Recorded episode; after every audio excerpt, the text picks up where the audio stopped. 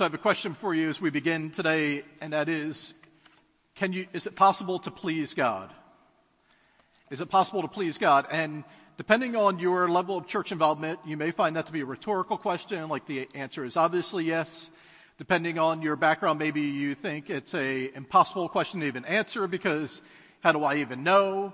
Um, it's possible that if you grew up in a church that was uh, very legalistic or very much in tune with the idea of making it very much clear that we uh, have nothing to offer God, but we are only ever going to be, you know, sinners in hopes of just a Savior would somehow just accept and rescue us just in the brokenness that we are. Maybe you would say the answer is no. Maybe perhaps if you grew up in an environment where uh, maybe your dad or your mom, like there was never enough that you could do or uh, good enough grades that you can earn uh, to ever have this, ple- you know, to ever feel like you please them, maybe you transfer that onto your heavenly Father and think, you know, maybe God loves me and God accepts me and God redeems me, but I don't know if I could really wrap my mind around the fact that God actually likes me or that I, my life could please Him. I think it's an interesting question because it, it speaks to the character of God, but it also speaks to the nature of the relationship that we can have with Him. Because if we believe it's possible to please God, that you could live a life in, in such a way that brings a smile to the face of God, it affects then that relationship and who we are and how we relate to Him. Otherwise, we find ourselves continuing just to either go through the motions or believing that the distance between us and Him Maybe the distance between me and hell has been closed, or the distance between me and heaven has been opened, but not the distance between me and my God. We're inside of a study in the book of First Thessalonians, and uh, we're in week number four now, and we've kind of just journeyed through section by section.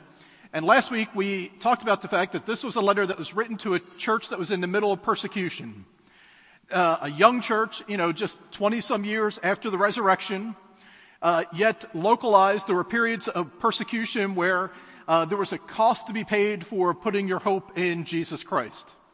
Because this new gospel seemed to be at odds with Judaism and at odds with uh, the paganism of the Roman Empire, and so Christians were being mistreated and at times even physically harmed at this point in the time of human history because of their faith. And so we ended last week, uh, and Bill asked the question, are we going to live um, controlled by the chaos? And the chaos could be the summary of anything around us, any level of persecution or hardship or difficulty or whatever, you know, the, the cost is for us or the messiness is for us to be a Christian. Are we going to live controlled by the chaos or captivated by the cross? And when we live captivated by the cross, it doesn't mean that everything is easy, but it means that there is a reorientation of our lives according to the things that God has done for us and that He wants to do in us. And so we come back to the question then, as we live as people in the middle of chaos, but yet hoping to live lives that are captivated by the cross, is it possible to please God? Is it possible to live in such a way that your life brings a smile to the face of your Heavenly Father? In the book of Zephaniah, which is a, one of the minor prophets tucked in towards the end of your Old Testament. There's a phrase there that probably to most of us, you know, 21st century people kind of seems a little bit uncomfortable to read, but it says, the Lord will take great delight in you. He will rejoice over you with singing and with song and with dancing. I don't usually think about God responding to my life that way. Again, it's so easy to think that God just loves me and redeems me and somehow tolerates me, but the fact that God would actually like me or rejoice over my life seems a bit much. In fact, I, I thought about this, and in the early days of my relationship with Rachel, we kind of did the long distance thing because we were at school, and then I would come home to work in the summer, and she would come home to work, or Christmas break. And so when we would see each other after not being together for a while, there would be great rejoicing and and, and I would, I would dance circles. No, I, was kidding, but there was great rejoicing that, that there was, you know, just a joy inside of that moment. And then, you know, we got married and we were around each other all the time and, you know, she doesn't dance circles around the house anymore when I come home, but that's okay. Then we had kids, and this was like the new definition of this. And so if I was away for a couple of days and the kids were young, I would walk in, there would be daddy's home, and they would run around the house, and there would be excitement because daddy was home, and Eli and Isaac were in the back. You've already seen Caleb. Like, they don't really run around the house and rejoice and dance anymore. In fact, I think the only person who rejoices and dances and just bursts in jubilation when I come home anymore is the dog. And so uh, Le- Lexi still will run around the house, and she'll be so excited that we come home, especially after we've been away. But I, I think about that, and we don't usually give God that kind of emotional or affection credit. Because we know that God is holy, we know that God is other than us, we know that He redeemed us, but the fact that He would actually take an interest in our lives and like us and delight in us sometimes makes us feel a bit uncomfortable. So we're going to read for a little bit out of uh, the book of First Thessalonians, chapter four. As for other matters, now your transition, your translation might say finally or in addition. This is the part inside of the letter where Paul begins to transition to some closing thoughts and some practical thoughts. Most of the time when Paul writes, say in the book of Philippians or the book of Ephesians, there's always a transition that usually moves from kind of theology to practice. And so this is that point inside of 1 Thessalonians. As for other matters, brothers and sisters, we instructed you how, how to live in order to please God. So Paul's saying we've already talked about this. We instructed you how to live in order to please God, as in fact you are living. Now we ask and urge you in the Lord Jesus to do this more and more. So he's saying, we told you about this. You've been doing it. Now keep doing it more and more. We told you how to live. We gave you instructions of what it meant to be, you know, a Christian and put your faith in Jesus. And you've been doing it, but now we just want you to do it more and more. For you know what instructions we gave you by the authority of the Lord Jesus. It is God's will that you should be sanctified. Now this word sanctified is to be made holy, to be set apart. Could, there could be something inside of you that the character of God begins to intersect with your character. That the heart of God could become your heart. Now, different, you know, denominations down through history have talked about what does that look like. Is that just the sanctification that inside of salvation that you are just set apart now belonging to God? Or can it actually be that there is a renovation of your character in Christ? But he says, we've told you about this. We've given you instructions of how to live so that you should be sanctified. And so I think Paul here has in mind that there is something tangible. There's not just a change in position once we were not with God, now we are with God. Once we were not saved, now we are saved. But Paul seems to be pointing to that there is a qualitative difference that takes place in the heart of the believer in Jesus. It is God's will that you should be sanctified, and then he tells them what this looks like. That you should avoid sexual immorality, that each of you should learn to control his own body in a way that is holy and honorable, not in passionate lust like the pagans who do not know God and that in this matter, no one should wrong or take advantage of a brother or sister. The Lord will punish all those who commit such sins, as we told you and warned you before. For God did not call us to be impure, but to live a holy life.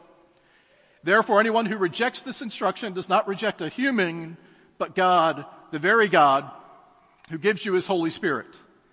Now about your love for one another, we do not need to write to you for you yourselves have been taught by God to love each other. And in fact, you do love all of God's family throughout Macedonia. Yet we urge you, brothers and sisters, to do so more and more and to make it your ambition to lead a quiet life. You should mind your own business and work with your hands just as we told you, so that your daily life may win the respect of outsiders and so that you will not be dependent on anybody.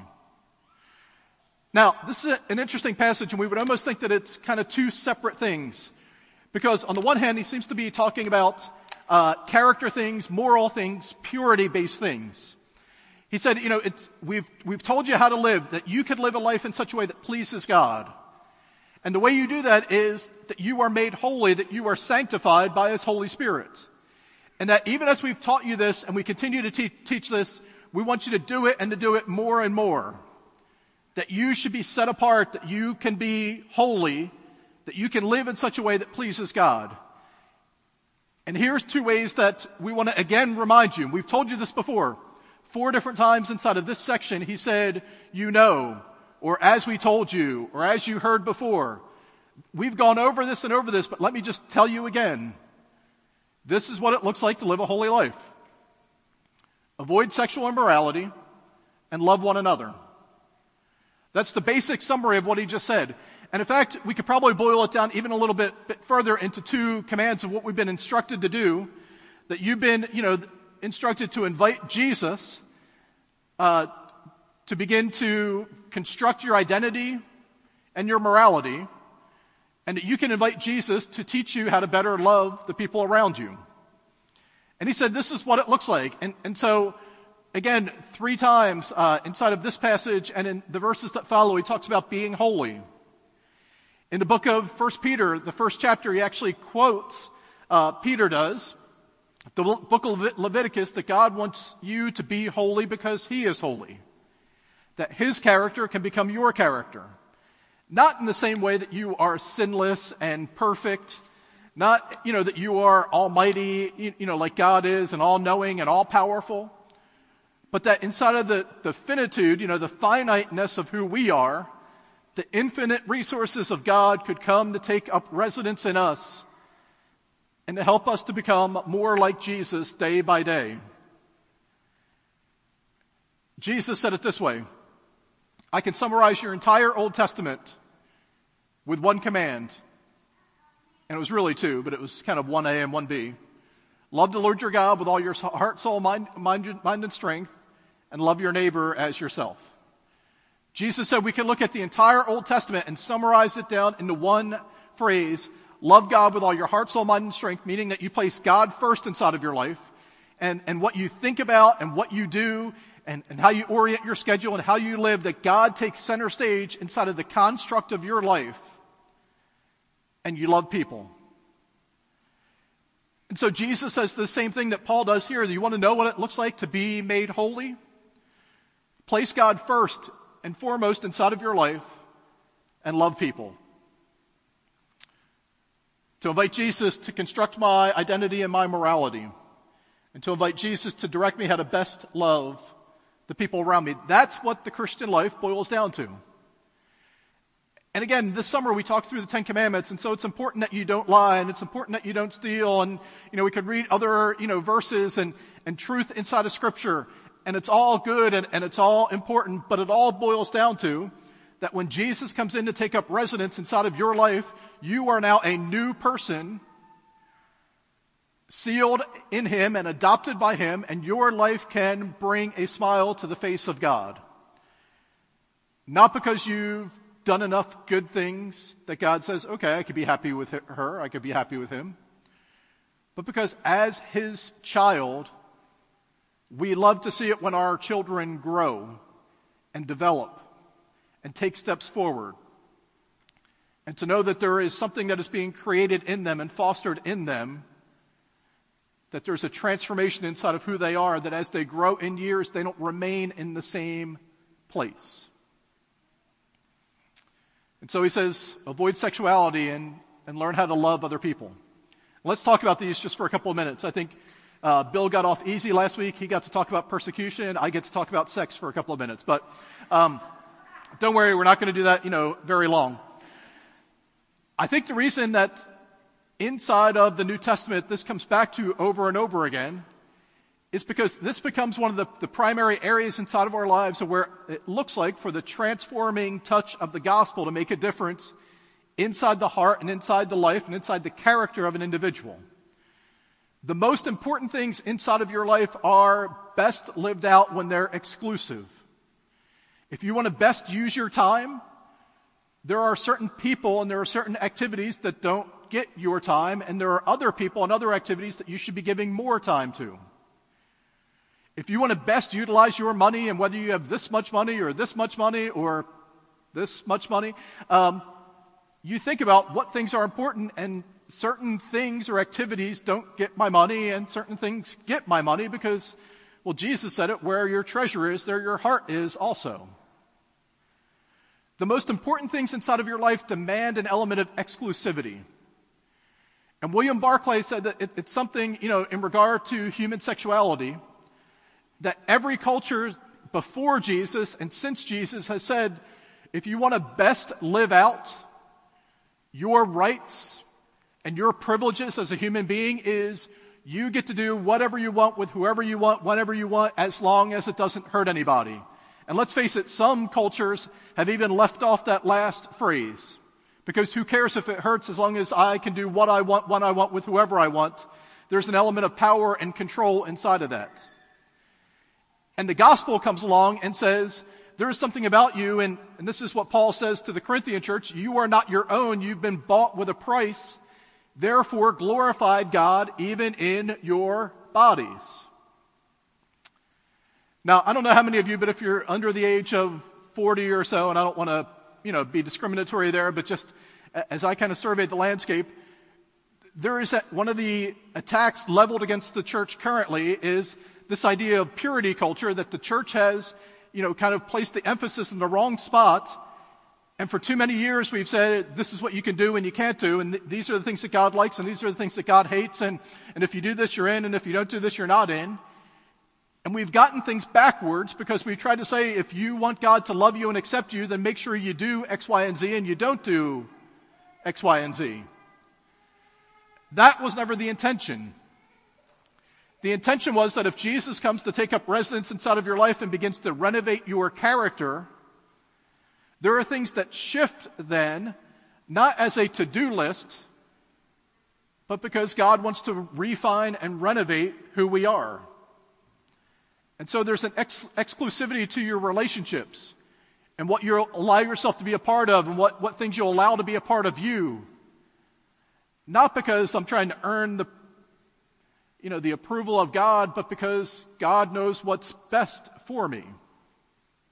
And here's how I know that to be true is even if you and I were to have an individual conversation, you would say, if you really understood my background, you would know why I did this and why I did that.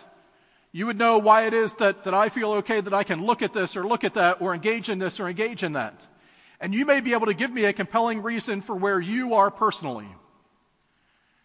But I guarantee you when we begin to talk about society as a whole, or your kids or your grandkids, there is something within us that is old fashioned or very biblically true when we think about the society we want to be a part of or the next generation that we come after us. Because even though maybe you felt God's presence with you and God's healing from a painful divorce that you've gone through, I've never sat with a divorced person that says, you know what I hope for my kids is that eventually they can go through this also. You see, when we think about the next generation, we want something for them that maybe even for ourselves we've decided is unattainable or impossible or impractical. You want to work for a boss who isn't spending most of his day looking at images on the computer that, that demean women. You may think it's okay, you know, for you or, or, or for, you know, somebody in, in your relationship, you know, knowing what they've gone through and it's okay and it's not that bad. But I guarantee you when you think about society as a whole or you think about the next generation, we wished more people lived according to the values we find in scripture. So Paul says, I want you to live in such a way that pleases God, and we've talked about it. We're going to continue to talk about it, and you've been doing it, but you need to do it more and more. Because there is always a growing edge to your faith and to your development in Christ. And then he says, I want you to love. And you do this, the first he says is, let your life speak. Let your life do the talking. And when he talks about living a quiet life, he's not saying to live a passive life or live a life that doesn't make an impact. What he's saying is live a life that doesn't scream, it's all about me. Live in, in such a way that other people don't necessarily see and celebrate you, but can see God living and working through you. And then that phrase that's in there, he says, uh, to mind your own business. If you ever wondered whether or not that was scripture, that, that comes right out of scripture, mind your own business. So the next time you're talking to somebody, you could say, mind your own business, 1 Thessalonians 4, and, and they, can't, and they can't get mad because all you're doing is quoting scripture. Cleanliness is next to godliness, not in the Bible. God helps those who help themselves, not in the Bible. But mind your own business, it's a Bible verse. Cut it out, put it on your mirror, you know, send it in a greeting card to somebody, you, you could do that. But I think again, what he's saying is, well, again, Jesus said it this way.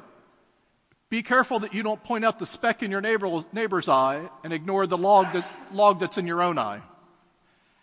It becomes so easy to notice what somebody else should be doing or shouldn't be doing and explain away where I am. It can be so easy to say the problem is if he would only do this, if she would only do this, things would be better, and ignore the fact that I also could be doing a few things about the situation. So this past week on Wednesday night, uh, I'm leading a group that's talking about family and, and, the families that we want to be a part of, and and there were three words that I came across that I thought really fit into today: the ideal, the real, and the gap. The ideal are the standards that God has for us. Our tendency is to either rationalize or explain away or say that that's just in there just, just for show and we can never attain it. But I want to invite you to don't lose sight of the ideal that God lifts up for us. But at the same time, we need to wrestle with where we actually are inside of whatever topic it is we're talking about. And then to do something about it, to actually notice the gap that's there. And so I want to add just another word to each of these. Uh, I think it, it's crucial for us to embrace the ideal, to own or to identify, to actually name it, where we are, and to step in the gap. Step right into the place where God says this, I'm living like this, and what would it look like to do something about it? Maybe not fix it, maybe not solve it, maybe it's something I don't even know what the first step is, but I'm willing to just step into the gap between what God wants for me and where it is that I'm currently living. Now, the best analogy I have for this uh, is the idea of renovation. And so, I married a girl whose dad is a contractor, and so uh, even when we were first married, Rachel had better tools than me. Rachel had more tools than me. Uh, I have never been a handy person, but I'm glad that Rachel and now Eli are. And so from time to time we watch HGTV, especially when my in-laws are in town, because again, they like to watch that. And what I'm captivated by is not just the before and after, but the journey it takes to get there and the process that happens. There is something about renovation of taking something from where it is to what it can be. And so today as we leave, I want to give you a little booklet. And uh, this has been, you know, given out probably millions of times across the world. It's a little uh, pamphlet. It's this one's only 16 pages long. I think the one I have in my office is like 18 pages long. Um, it's not the prettiest version, but it's the cheapest. And so if I'm giving you a free gift, you can't complain. Uh, I have seen prettier versions of this, but uh, this one's free to you. I want you to take one, one of these and look at it, and it goes through this idea. Robert Boyd Munger was a Presbyterian pastor, and I think this was written in like 1956. And he goes through this idea of like Jesus coming to make his home in our hearts.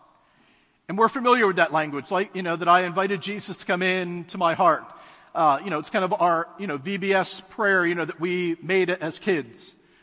But Robert Boyd Munger says that what would it look like if we really opened up our hearts for Jesus to come and take up residence in? And this is what he says. He said, after Christ entered my heart, in the joy of that newfound relationship, I said to him, Lord, I want this heart of mine to be yours. I want you to settle down here and make yourself fully at home. I want you to use it as your own.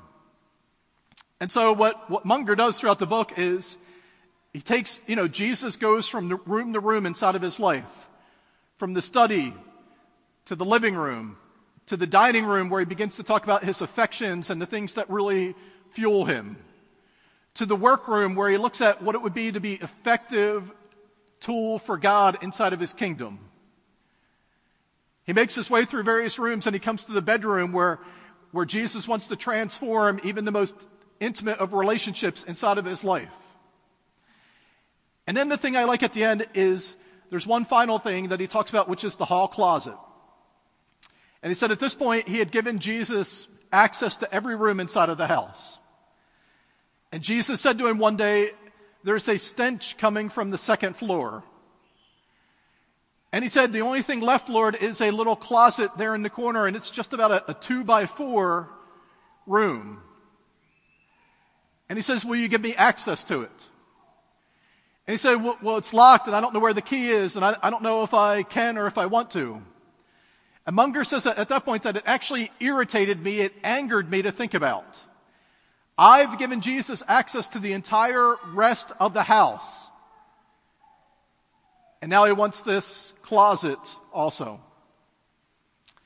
But he said, Christ said to him that there's a stench coming from there, and you've not opened it for at least two years. And there are, there, there are some things in there that are rotting and that are polluting your house.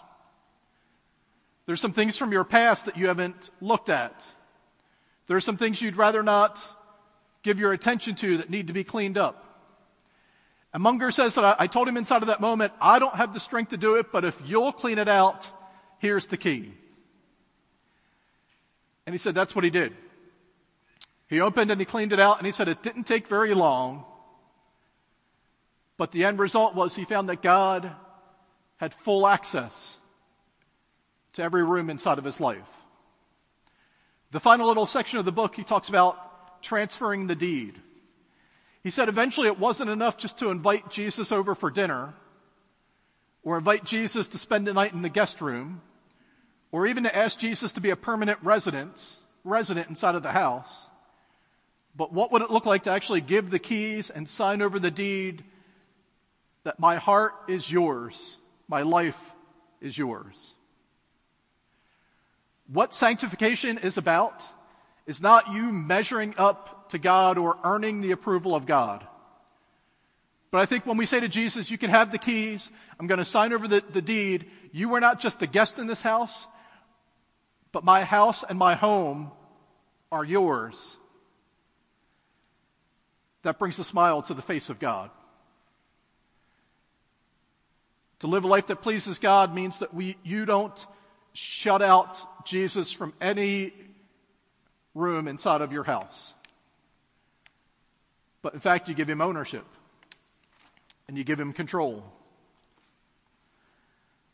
Sanctification and holiness means that Jesus, you can come and inhabit every part and every aspect of who I am, and some of that is going to need major changes, and some of that just means there's somebody else calling the shots of what's going on but it's yours. So, my question for you today is Have you ever signed over the deed? I suspect if you're in church, you've invited Jesus over for dinner a couple times or two. I expect if you're in church, maybe you've even invited him to take up permanent residence. But have you ever signed over the deed of your heart and your life to the one who best knows it and who can best rehab and clean up the mess that we've made of it. And then I think the second question is this what's he currently working on? And I know that's a difficult question, but I think sometimes we can go through the motions. I've been a Christian now for about 30 years. We can go through the motions to think, all right, Jesus has already, you know, he's cleaned up this room, he's moved this wall, he's kind of renovated things, everything looks pretty good, and now we're just on autopilot. But I know and you know that there are still things inside of my life that don't resemble the character and the heart of my God. I know and you know that there are things inside of my life that are still under construction if I'll allow them to be.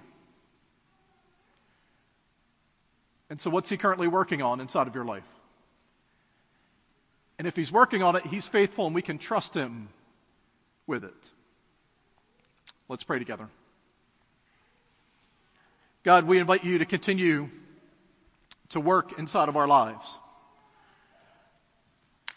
Lord Jesus, today we want to make sure, even as we leave this place, that we've not simply just invited you to come as a guest, but Lord, maybe there's an opportunity to hand over the keys and sign over the deed.